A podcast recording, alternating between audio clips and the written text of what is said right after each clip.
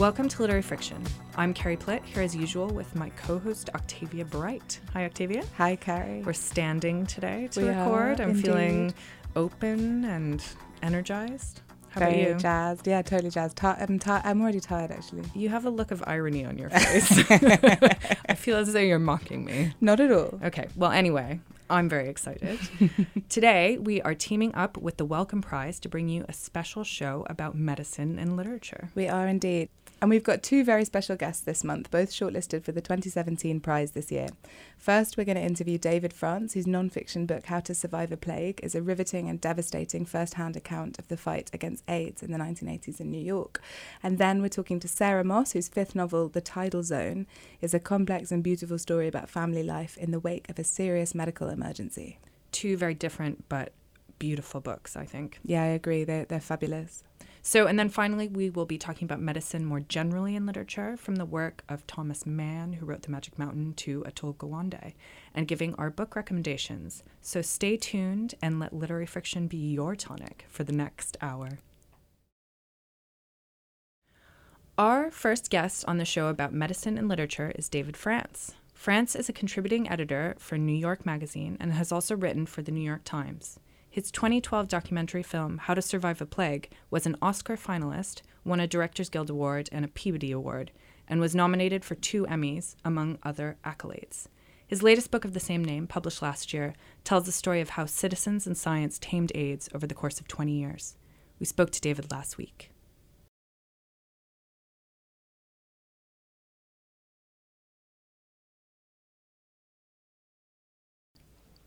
So, David, this is a story about how activists and scientists work to tame AIDS, and especially in New York City. And one of the things I really loved about the book is it's not only a history, but it's also your own personal experience of the movement. So could you explain why you came to be in New York and what your part in the movement was, and also why you decided to write the book in this way?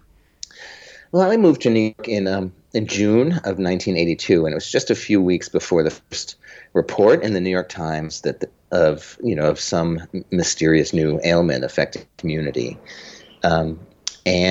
So really my entire kind of adulthood had been defined by the plague.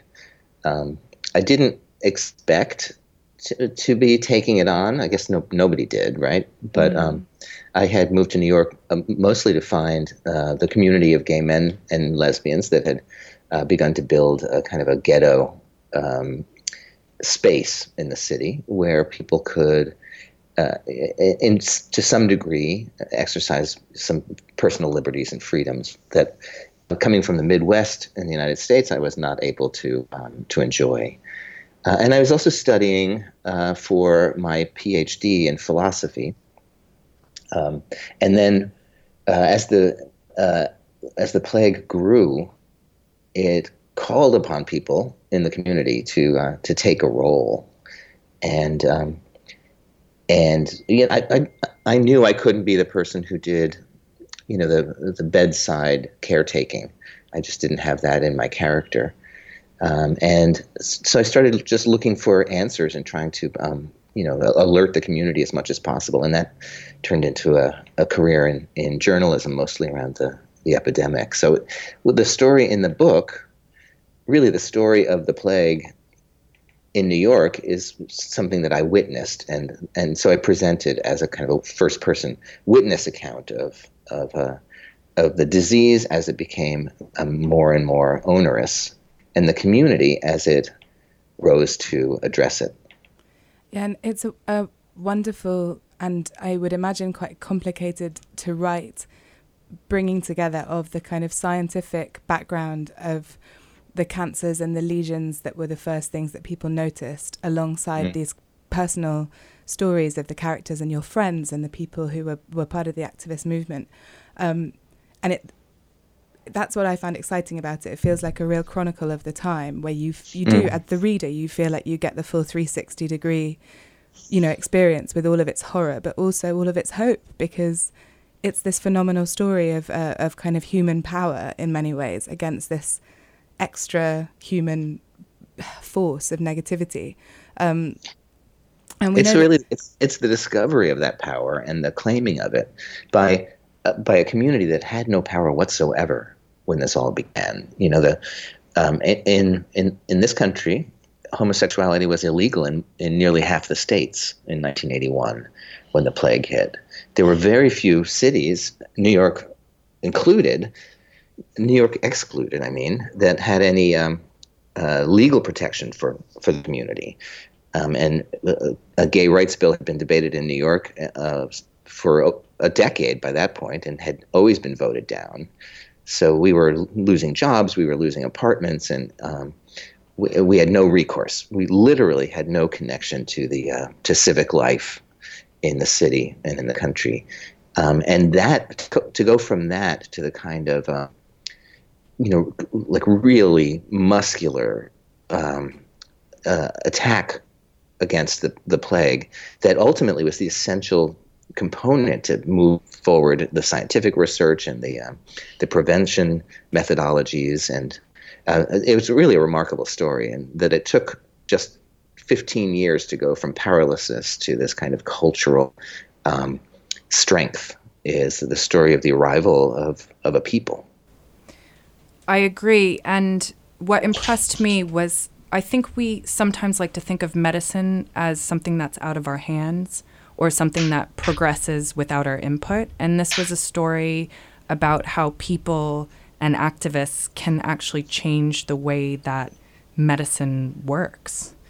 And one of the things this book is also just a wonderful character study of some of the activists who were involved. Mm-hmm.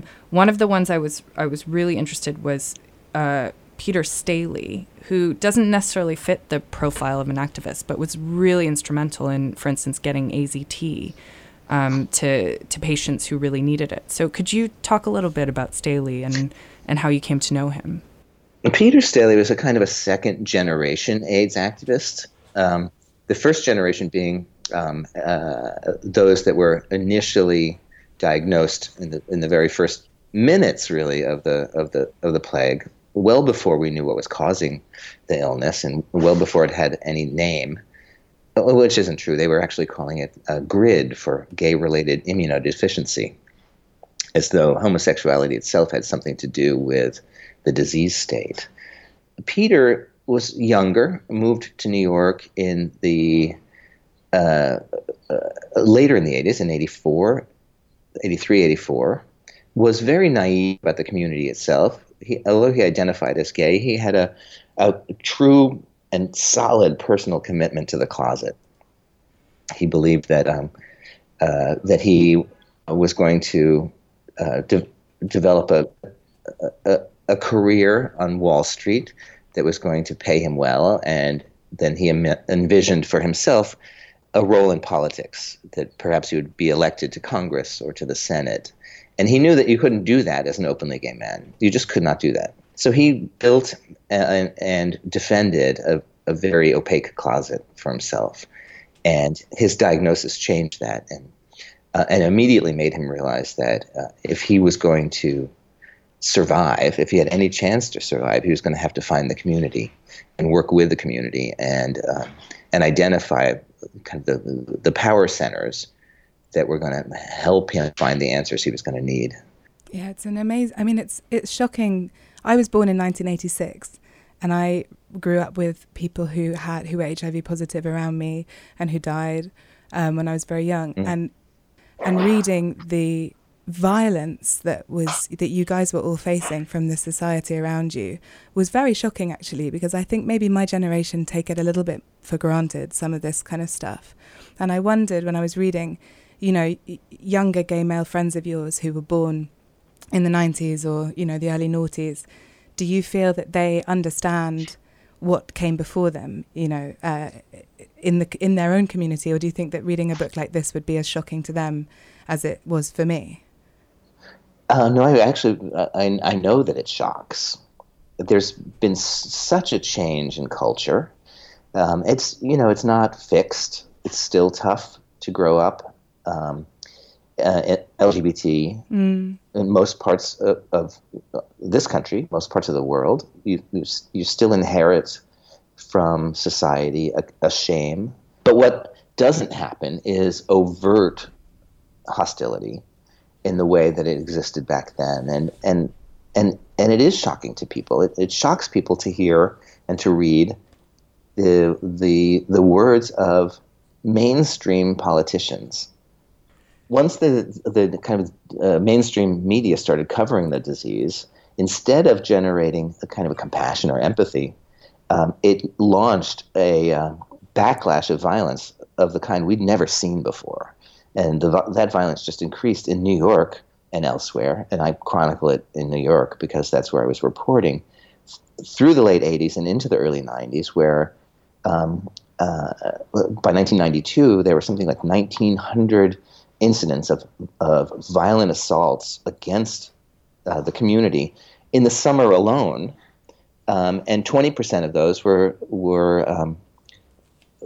involved police violence. You know, the cops just identifying gay people and attacking them. It was, you know, they were punishing us.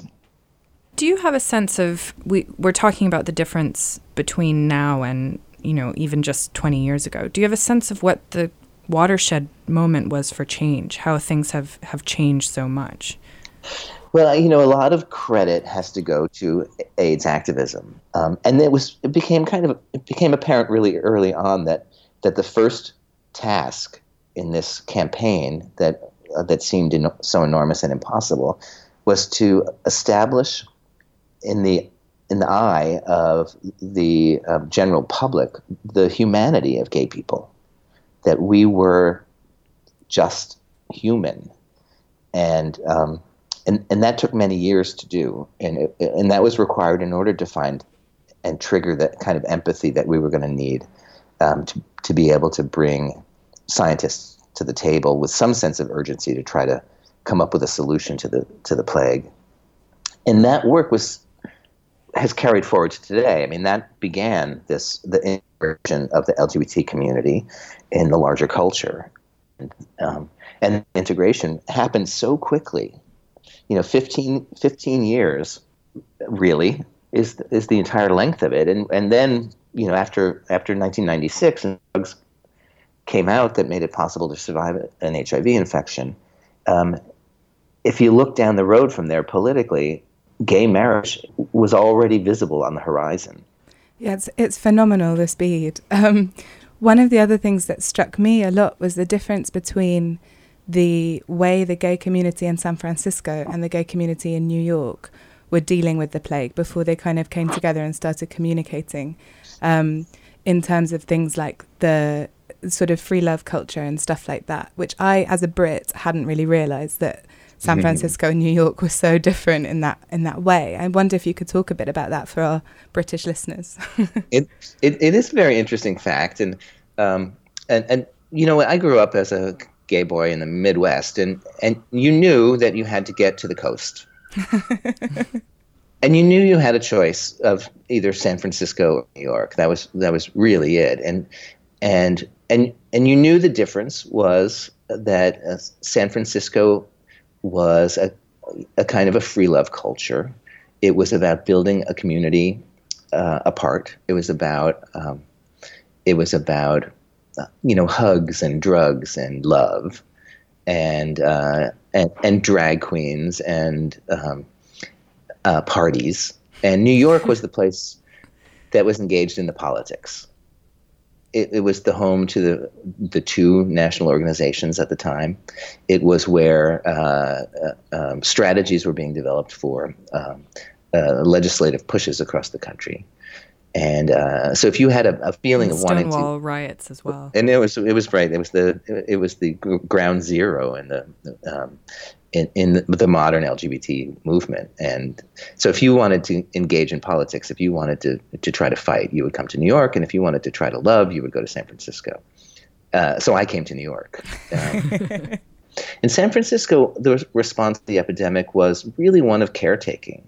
It was one of trying to protect the soul, maybe more than the body. There was a kind of a lot of, you know, good death. And they were creating a lot of the rituals around death that came to define the way gay men were facing their mortality in those years.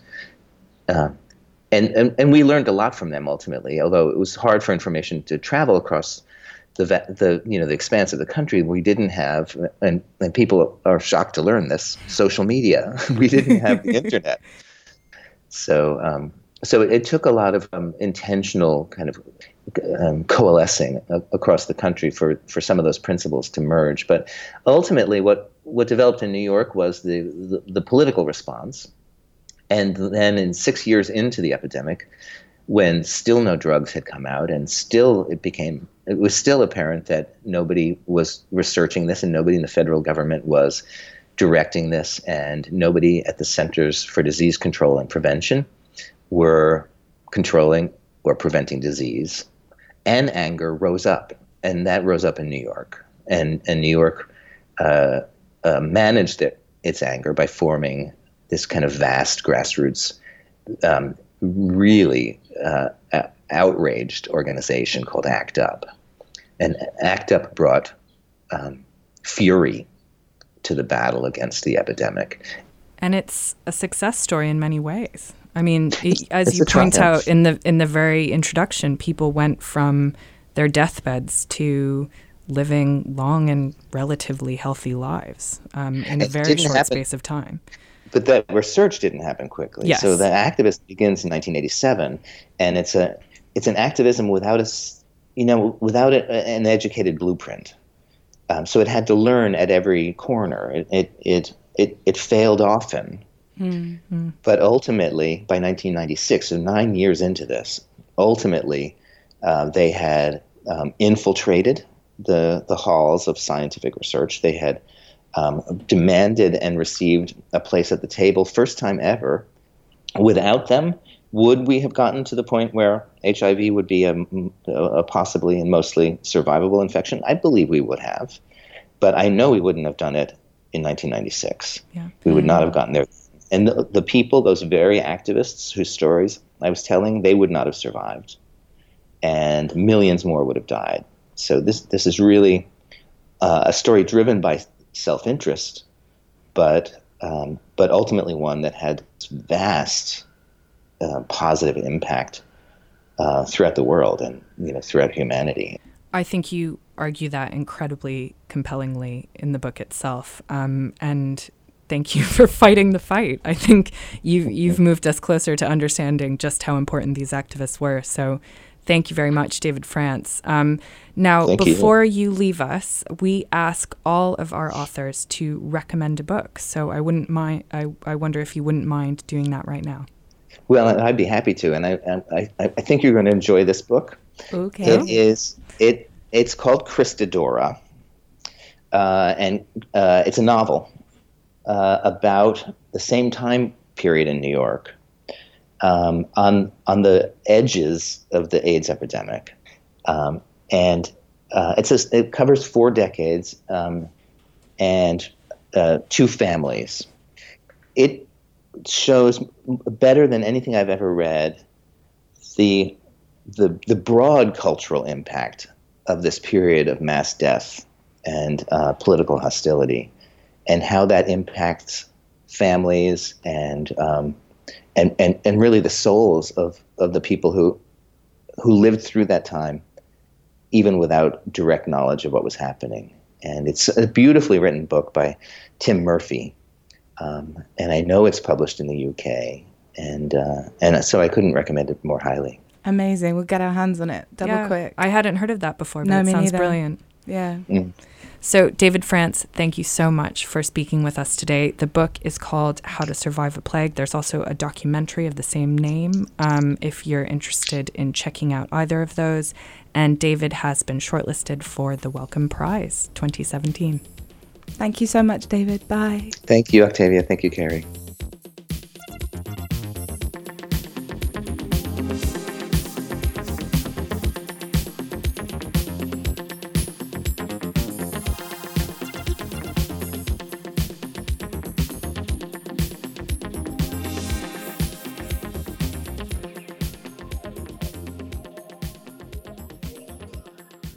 The next guest in our medicine show is Sarah Moss. Sarah is currently an Associate Professor of Creative Writing at the University of Warwick.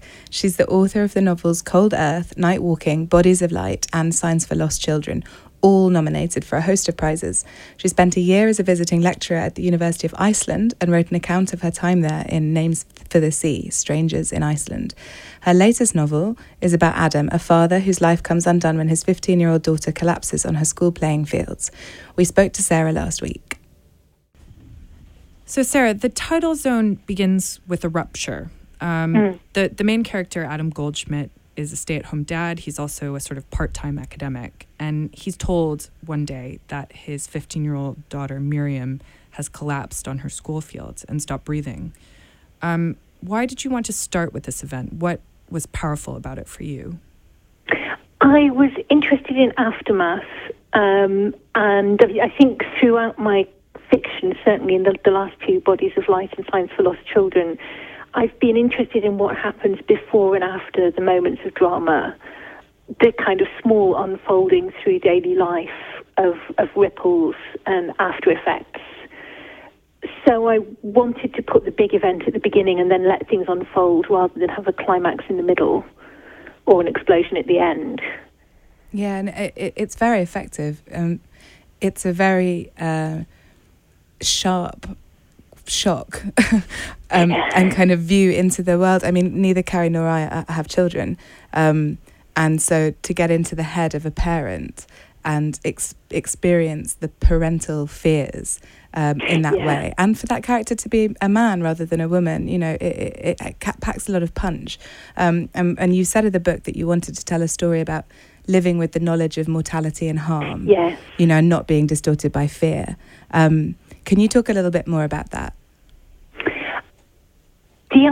One of the points of genesis for this book was a day when it was very ordinary. I was listening to Radio 4 in the morning while getting breakfast and, you know, making the kids pack lunches and yelling about where the sports kit was and what should have been done the night before. And there was a report from a bombed hospital in Syria. I mean, it must have been 3-4 years ago now. And there was a man standing in the ruins of his house holding his daughter's body, and he was shouting in Arabic, and the translator said, "Where is the world? This is happening to us. Where is the world?" And I kind of froze with the peanut butter in one hand thinking, I'm here, I hear you, but I have no idea what to do about the fact that I'm here and I hear you. You know, here's the world, fine, we've heard you, but I don't know what to do about it. And I kind of went off into my day feeling a bit haunted by that. And then in the afternoon when my kids came home from school, one of their friends had broken a leg on the rugby pitch, and they'd called the air ambulance, and he'd been helicoptered to hospital and was doing fine. And I just thought, at one end of the Mediterranean, you launch helicopters to bomb children's hospitals, and at the other end of the Mediterranean, you launch helicopters to lift children who've broken their legs while playing sports. And I don't really know how to live. Both of those things are true, and it's not that I think that you shouldn't launch the air ambulance for someone who's broken a leg because at the other end of the Mediterranean you're launching helicopters to bomb people. But I don't know how to look at those two facts at the same time and go on with my life. So really I wanted to write a book that was taking both kinds of suffering seriously, that wasn't saying that it doesn't matter if one child in England dies a dignified death in hospital because there are other children all over the world dying undignified and horrible deaths outside hospitals, but also not to say that, oh, well, you know, it must just be different in Syria and Syrian parents must take these things differently, because we all know that's not true. But it's so hard to live with both of those stories at the same time, and I wanted to try and do that. Mm. And it's interesting to hear you speak about things that are happening politically right now, because this book felt very contemporary to me, and I think Penelope Lively, in her review in The Guardian, described The Tidal Zone as intensely contemporary, and especially in its relation to the NHS and other public bodies and how they respond when we go through these things. Were you thinking about writing something that was very contemporary in that way? Yeah, just in a kind of throw caution to the winds and go for it sort of way. I think partly having just written two historical novels, I quite wanted to... I mean, I think historical novels are always more about the time of writing than the time of setting. Every historical novel is really addressed to its contemporary readership. But I just wanted to write very immediately about the world around us. And actually, of course, I mean, that book was written in, 2013, 14, 15. So some of it I was just taking a punt on what I thought was going to happen in the next year or two. And realised that you can do that very reliably, and I could do it again now. It didn't feel very risky to assume that by the time the book came out, Syria was going to be a mess, and there was still going to be a proxy war going on, and the NHS was going to be in crisis, and the government was going to be drifting to the right. Actually, you can guess all of those things with some confidence. Yeah, which is devastating to think about, but true. And the thing I think that you manage very effectively is the interplay between Miriam's voice and Adam, the narrator's voice, because they're both critical in different ways, and they're kind of the light of a teenager's perspective on something, even though she's the patient and she's in the hospital, but she's full of all of that vigor and anger and fury at injustice. And I really loved her as a character. She reminded me of myself and my friends when we were precocious 15-year-olds, But I think it's something that comes out really beautifully in over the course of the book, the different ways of looking at this NHS, whether you're from both sides of the hospital bed, I guess I mean. And you also, obviously, because the mother, Emma, is herself a GP, so you have this family that has all these different perspectives on this system that Brits have emotionally identified with for such a long time, which is such a strange magic. But I wondered, we know that you've been shortlisted for the Wellcome Prize, for the last 3 years, and obviously it's a prize that is interested in medical themes. Do you think of yourself as a medically themed novelist? No, not at all. And it's interesting because, I mean, sometimes people say you always write about medicine, but they also say you always write about parenthood, or you always write about young women in crisis. I think it's more that medicine is what's there usually at the crisis points in our lives. If you're being born or giving birth, or you're dying, or somebody you love is dying, or you're afraid for your life, you're usually in the presence of doctors. And I'm more interested in healing really than suffering. I'm interested in how we imagine ways forward and how we live with pain and trauma and difficulty, because we all do. I mean, that's the other thing people sort of say, oh, it's so dark. And I think it's not actually dark, because I'm interested in how you get on with your life having recognised these realities, how you can go on being funny. And I think for me it's more that the doctors are the people we look to now. I mean, we tend not to call the priest anymore. Yeah, that's true. One of the things that really struck me in terms of your depiction of medicine is that novels seem like a very good way to explore medicine, because there's so much we don't know. So much of it is still magic and guesswork and trying things out, and it seems like fiction in some ways is sort of a rich probing grounds for that uncertainty. Absolutely, but also certainly from the patient's point of view, we go to the doctor when our narrative is broken. If I've done a 10-mile run and I forgot to take some water and it's been hot and sunny, and when I get home my head aches, I'm very unlikely to go to the doctor because I have a story that makes sense of my headache. I have a beginning, a middle and an end. But if I wake up in the night with exactly the same headache, I don't have a story for it. So I might very well go to the doctor. And when I go to the doctor, the first thing I want is a diagnosis, which is a story. This is what is happening to you. This is what is going to happen. This was the beginning, the middle and the end. And the times we really don't cope is when medicine doesn't have a narrative for us. It's not even really, I think, when it doesn't have a cure. It's when it doesn't have a story. When we get told, well, sorry, we don't know, or we can't do anything about it. We can't give you an ending. We can't give you a narrative shape. So, I mean, I think from the clinician's point of view, there's a lot more than narrative going on. Of course, it's science and it's evidence-based. But from the patient's point of view, that's one of the things we need from medicine is stories. And one of the reasons we get frustrated with medicine is that it doesn't always provide the stories that we're looking for. I think that's a wonderful point, and it's one of the central conflicts in this novel, of not actually being able to understand what happened to Miriam. Yes. And what I thought was interesting is this is as much a novel about what happens to Adam and Miriam, but it's also about so many other stories that you've brought in, almost to fill up that narrative when there isn't one. I was especially really enthralled by the way that he describes Coventry Cathedral. Yes. And I wondered if you wouldn't mind just talking a little bit about that, why you chose to bring it in and what it means for you. Yeah, sure. So Adam is researching the bombing of the old Coventry Cathedral and the building of the new one. And the old one was bombed quite early in the war, and the new one was built in the end late 50s, early 60s. That partly has a personal tale. We moved from West Cornwall to the West Midlands in 2012.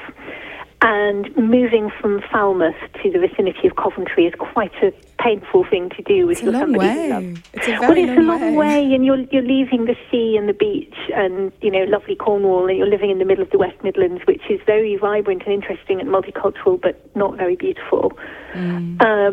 But I was really determined to find ways of making friends with the West Midlands and ways of being interested in it and not just to view it as something I had to endure when it wasn't Cornwall.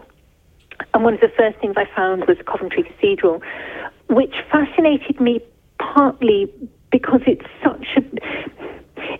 an exemplary thing to do with the ruins of a sacred place. There were lots of bombed churches all over Europe after the war, and some people, you know, as in Dresden, rebuilt it as if it had never been bombed in the first place, as if you could just kind of obliterate that trauma. And in some places, the ruins were simply left in memory of the trauma, which means that you're looking at it every day and you never get to move on. But in Coventry, the ruins are still there, but a new thing was built next to them, kind of in conversation with them. So they have left the ruins, they're still there, but then there's this beautiful new structure which is kind of talking to what happened all of the time. And I mean, I have no Christian faith at all, but for me that was such a model of what you do when things have fallen apart and when there's something that you will never forget and in some ways you will never get over. You just stand next to it and make something beautiful. Yeah, it's a real symbol of, if you think about it, like the body that carries the scars of its old injuries and its old illnesses, you know, buildings have scars too. No, it's a really powerful symbol in the book, and I couldn't help but make a connection between, you know, the NHS as some kind of metaphorical cathedral, the doctors as modern priests, you know. Yeah. It's all woven together very well. And also you yourself are an academic, am I right? And with a specialty in Romantic England. And do you think that being an academic changes the way that you approach fiction? Do you think it affects your perspective on a novel and how you structure it and how you go about your research? That's a really interesting question. I think that it's quite hard to separate because the reasons I became an academic probably overlap enormously with the reasons I write. And it's really a desire to make sense of things by reading and writing. My novels are very research heavy. I mean, every novel has 2 or 3 or more years of research in it, and you really need a university library for that sort of work. Yeah. And I see the present as the creation of the past. So I need to know how we got to where we are so I can think about where we might go next. So I guess to some extent, yes, that's true. But I also think that somebody who had similar interests and was not an academic would be able to do similar work. And indeed, lots of people do. I mean, it doesn't require a PhD. Do you do lots of research for your novels? Yes, years and years. It's funny, we've just moved house, so everything's been in and now mostly out of boxes. And it was really important to me that my research notebooks for the novel I'm working on at the moment came with me, almost in my hand as we moved, and that I knew that they were all the time. But I never look at them. I mean, you know, there's 3 years of detailed notes of lots of research and visits and interviews and books. But I don't look at them at all when I'm writing the novel. I just need them with me as some kind of transitional object. Sarah, I'm wondering if you did, what kind of research you did for this novel? Did it involve getting to know the NHS in a really full way? And did it change your impression of the NHS at all? No, I think probably that was the bit I more or less already knew. I have quite a lot of friends who work in the NHS. So I hear about it a lot, and you know, like everybody else in Britain, I rely on it when I'm ill or when anybody in my family is ill. So that difficult, but it involved a lot of talking to people and maybe asking questions that I wouldn't have asked otherwise. Most of the research was Coventry Cathedral, the intentional communities that Adam's father was in the 60s. I came to know an awful lot about Miriam's condition, which is very rare and required. I really did need the university library, and I did need the medical school library for that bit. But no, most of the research was the other themes. Mm.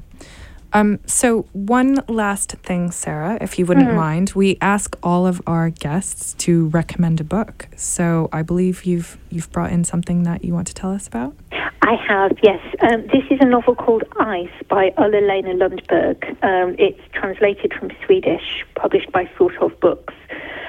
I love it because it starts off very gently. It's about a priest and his family moving to a Baltic island in the immediate aftermath of World War II. And it's just absolutely lovely. It's very plainly, beautifully written. And the island comes to life and the community comes to life.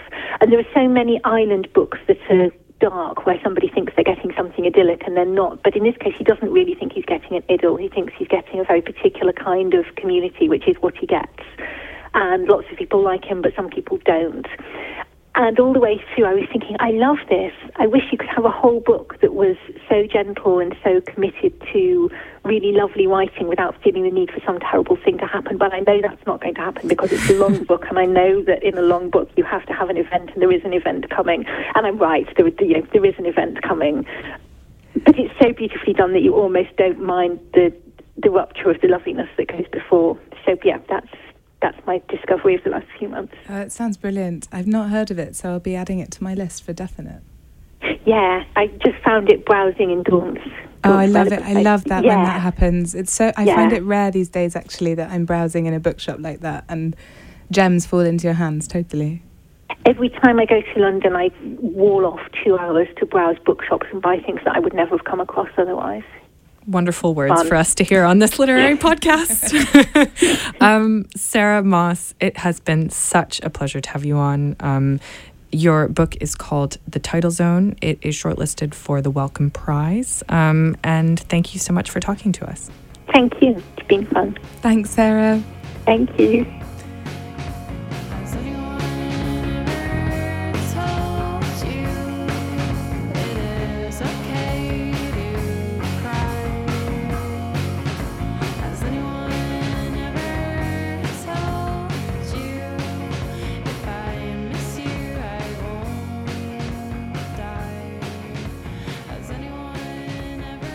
So after our excellent interviews of David France and Sarah Moss, we are going to discuss today's theme more generally, so medicine in literature, which, as usually happens, we realized is a much bigger theme than we could encompass in a 15-minute conversation, but we will do our best. And of course, this is inspired by the Wellcome Prize, which awards a book that has a central theme that engages with some aspect of medicine, health, or illness.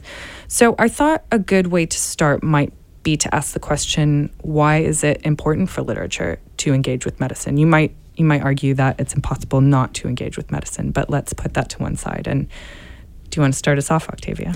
As always, babe, ready to go. Well, I think I want to pick up on what Sarah Moss said, which is that medicine is itself a telling of a story. You know, a diagnosis is a story, and in the interview with her we were talking about how medicine is not an exact science at all, actually. And you know, you find when you're ill or someone you love is ill and you have to get in quite deep with the medical establishment one way or another, you're more often told, we don't know yet, we're going to do another test than you think. And, you know, the act of having to look back over your recent health history in order to piece together symptoms that through one veil could mean one thing and through another veil could mean something else, one of which is terrifyingly fatal and the other one is like trapped wind or whatever. So it naturally fits with the telling of stories. I'm sorry, I keep banging the microphone because I'm getting very handy, wavy. It's so much guesswork. And, you know, literature exists to fill the gaps in the spaces that we can't, you know, that there's not a clear development of something, right? Yeah. We tell stories to fill in emotional gaps, imaginative gaps, And if you think about medicine as being the pursuit of always trying to fill the new gap, because we're never going to have the total knowledge, are we? You know, the brain, for example, is something we still know so little about. We're still trying to tell stories about, or the fact that people think that the gut has its own brain. You know, it's a fascinating science fiction story in the making within our own bodies.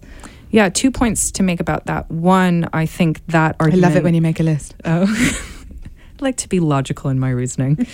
It's all going to fall apart now. But I was reading about, in medicine, narrative is a sort of, I don't know if it's a new catchphrase, but it's certainly something that a lot of people are using.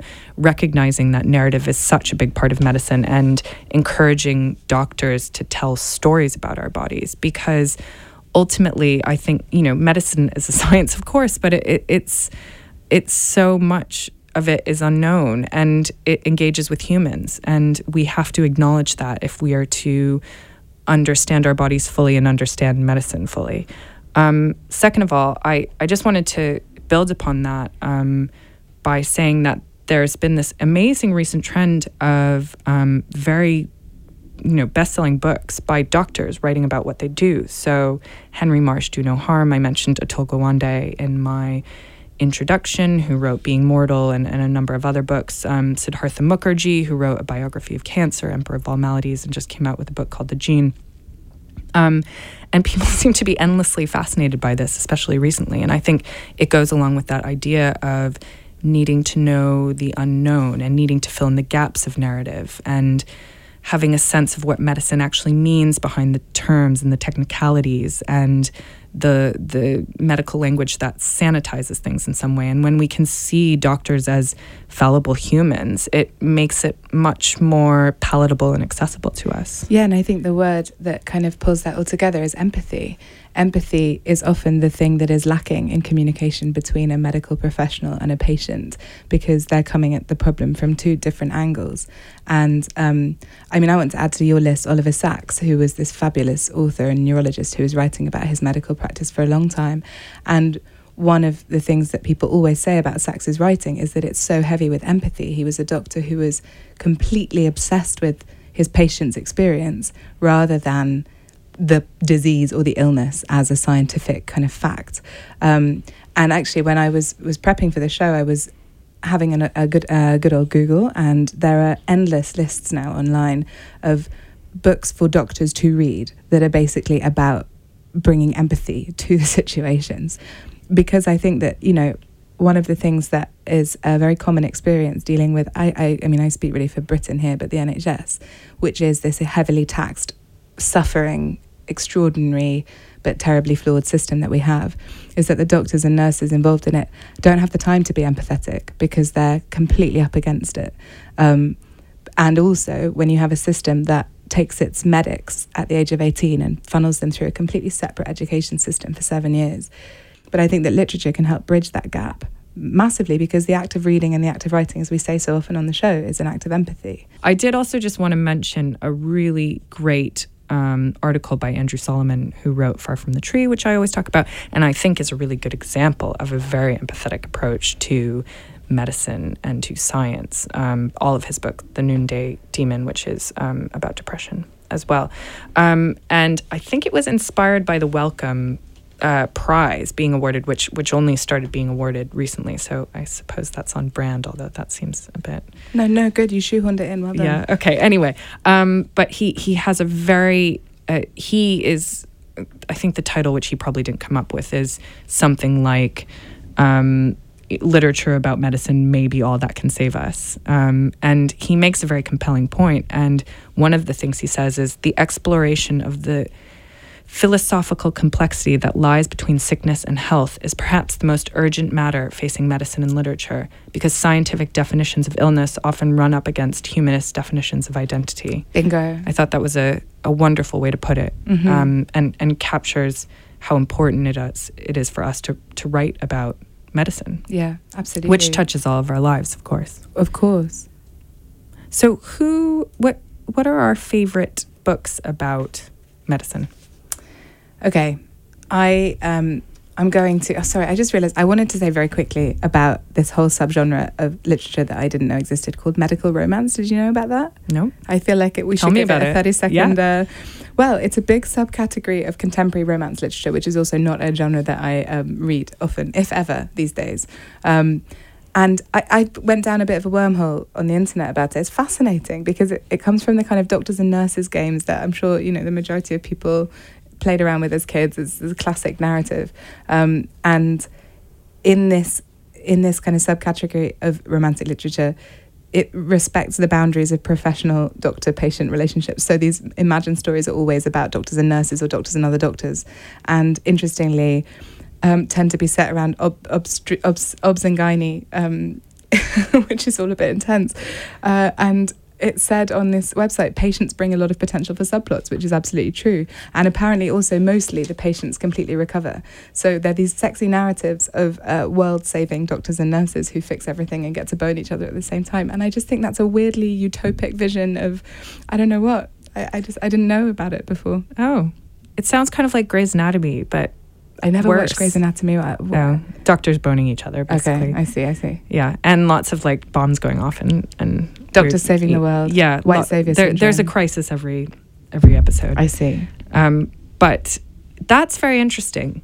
How would you put that in the context of our larger discussion of medicine and empathy? I would say it's a desperate attempt to assert our own, assert and validate our dominance over things that we cannot possibly hope to win against, like viral infection.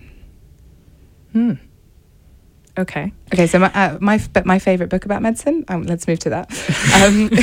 Yes, let's talk about our favorite books about medicine. So I actually found this quite difficult, and realized that I hadn't read a great number of medical books, really, of books with medical narratives, which I thought was interesting. And realised that the one that really stood out, and funnily enough, I didn't think of it as a medical book initially, is Heart of a Dog by Mikhail Bulgakov, who wrote The Master and Margarita, which I bang on about often. But this book was written in 1925, and the reason I didn't think of it as a medical book is because it's really political satire. However, it's completely medical because it's about a man who, a doctor, a surgeon, who transplants parts of a criminal male into a dog, and the dog becomes a man, and he transforms. And actually the doctor's name is Philip Filipovich Preobrazhensky. I don't know. I can't. That's really, that tripped me up. I practiced it as well. Anyway, the name means he who transforms. And in the book, he's a very hypocritical figure, this doctor. He's an anti-communist. He plays the system to his advantage.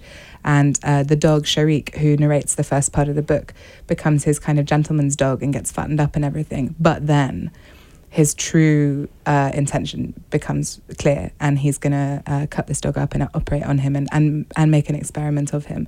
And the narrative perspective shifts to that of another character, to the surgeon's protege, who's a younger doctor, whose case notes tell the story. So it's a book steeped in medicine, I guess, but the higher ideas are about control and, you know, man's compulsion to play God politically, ideologically, as well as medically and physically. And I won't go, I kind of want to keep telling you about the narrative, but I won't, because I really want you guys to go and read it, because it's very relevant now. It kind of feels more relevant now than it did when I read it about 10 years ago, because of the fucked up state of the world and the way people are trying to write new contemporary political narratives that are about control, you know, coercive control again. So yeah, there we go. Just on that point, when you start thinking about what are medical novels, the list just grows and grows and grows. I was thinking, you know, The Magic Mountain, One Flew Over the Cuckoo's Nest, Love in the Time of Cholera, The White Hotel, Of Human Bondage, Jekyll and Hyde. Yes, I know. Yeah, but I don't think of any of those as medical books until I really meditate on it. Exactly. And then it's like, wow, yeah. Frankenstein, obviously, which Heart of a Dog is very much, you know, speaking to. So my book, first, I just want to shout out to Andrew Solomon, because I really do recommend that. You're his fan girl. It's amazing. I went to go see him and I was like sort of blushing the whole time. I think he's so amazing. Carrie Plitt, you're such a nerd. You know, whatever.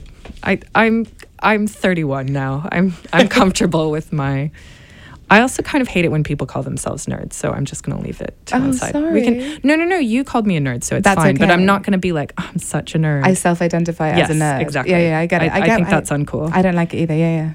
Put them in a bin. Yeah, anyway. But so yes, I think you should all read that, and I think that's a great example of this kind of contemporary nonfiction approach to medicine, which has really revolutionized the field and is really important in terms of understanding illness and medicine and the way we conceive of illness and the way we construct illness and how it relates to identity. And prejudice, right? Exactly, yes.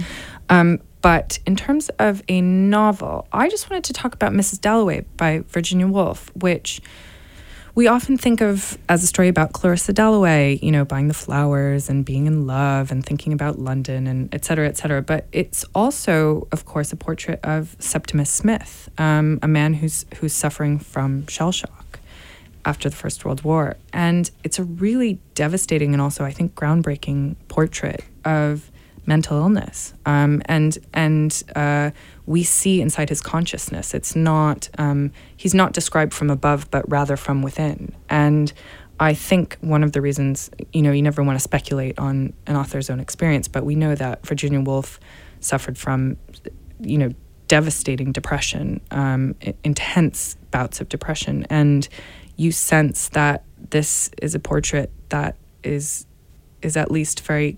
It's a very human portrait of what it's like to suffer in this way. And I think that book, for me, was very important to read that and to start to understand through this fragmented language what it must have been like for these soldiers coming back from war and what it's like generally to suffer that kind of rupture or PTSD or whatever we call it today.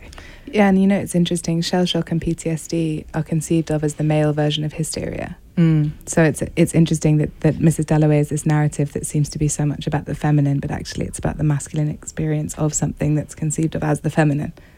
Good point. Sorry, that was knee-deep in thesis thoughts there. Yeah, I have been out of academia so long. I like when you sort of bring it back in. Oh, baby, I do it for you anytime. Okay, well, thank you.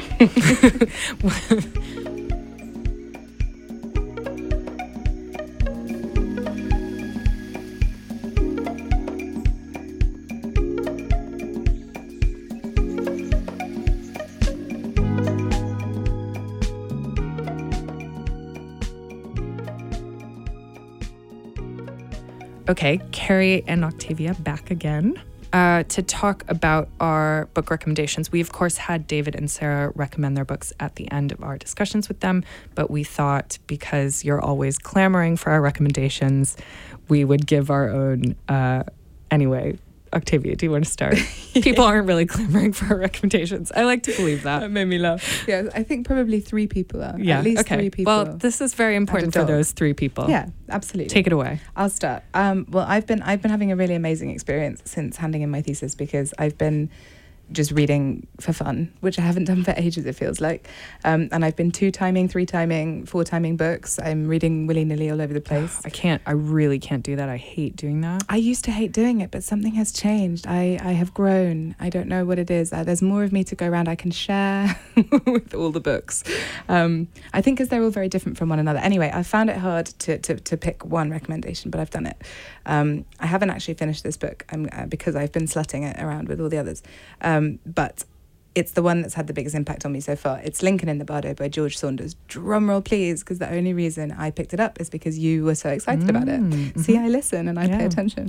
Yeah. Very flattered. It's really, I'm finding it extraordinary. It's so original and vibrant in its writing. And I don't want to go into it too much because I know actually from conversations with listeners on Twitter that lots of our listeners are reading it or have read it, and I don't want to trip anyone up. But if you're not one of those wonderful people who's been chatting with me on Twitter, first of all, chat with me on Twitter, and second of all, you should read it because it's absolutely brilliant.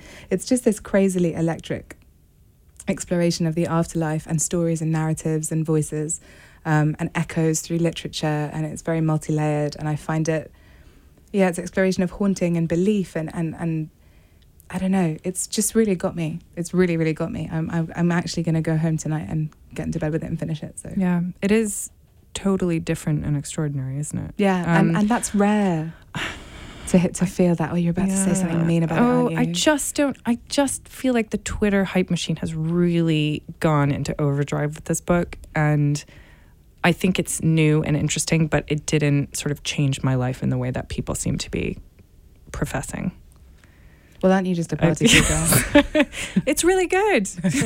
We can talk more about it. No, it's important. I'll tell you my reservations off mic. Off mic? Yeah. Okay. You made me sad, though. I'm sad now. No, well, I'm sorry. No, I'm joking. Well, I had a friend who once told me that I always had to qualify a compliment with, a reservation. And I've noticed that I do that now, which is so bad, isn't it? It's 100% true. Yeah. No, it's good. I can't be fully enthusiastic about things. Well, you keep those around you and the things that they love from getting too big-headed, Oh, so, God. It's an awful thing. It's not, darling. You're wonderful. I want to hear what book you're recommending. Let's talk about books. So I have been reading Olive Kittredge by Elizabeth Strout, which is a collection of linked stories that was published in 2008. Devoted listeners of Literary Friction will remember that I read her novel, My Name is Lucy Barton, over Christmas and absolutely loved it. And I've now become a bit of a Stroutite, or you might say a Stroutian, or perhaps a Stratophile, girl, whatever you'd like. And I'm just devouring this book. I really love it. Each story is set in the same small town in Maine, and each includes this character, Olive Kittredge, either as a sort of main protagonist or peripherally in some way.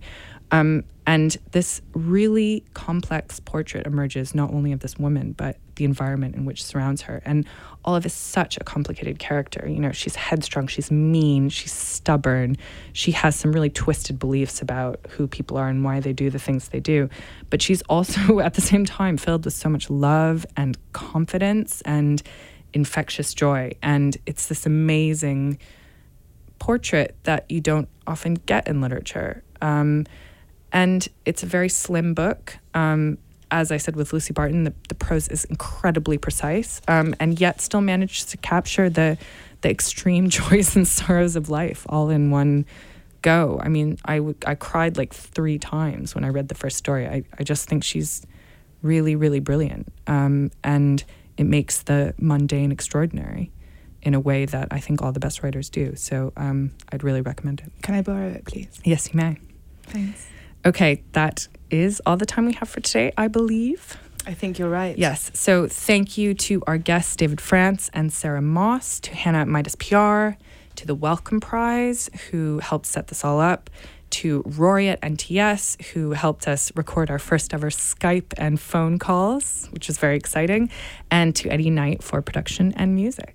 Literary Friction is available as a podcast to download on iTunes or wherever you get your podcasts, and on nts.live. You can check us out on Facebook, Twitter and Instagram. Also, the Wellcome Prize is awarded on the 24th of April, but please read all the shortlistees. It really is a wonderful list, and it was very hard for us to choose from. Yeah, and we're not being paid for us. So. No, we're not being. There's no bunging happening here. No. We're just generally excited. Yeah, we're just excited. Yeah. We'll be back in a month. Until then, I'm Carrie Plitt with Octavia Bright, and this is Literary Friction.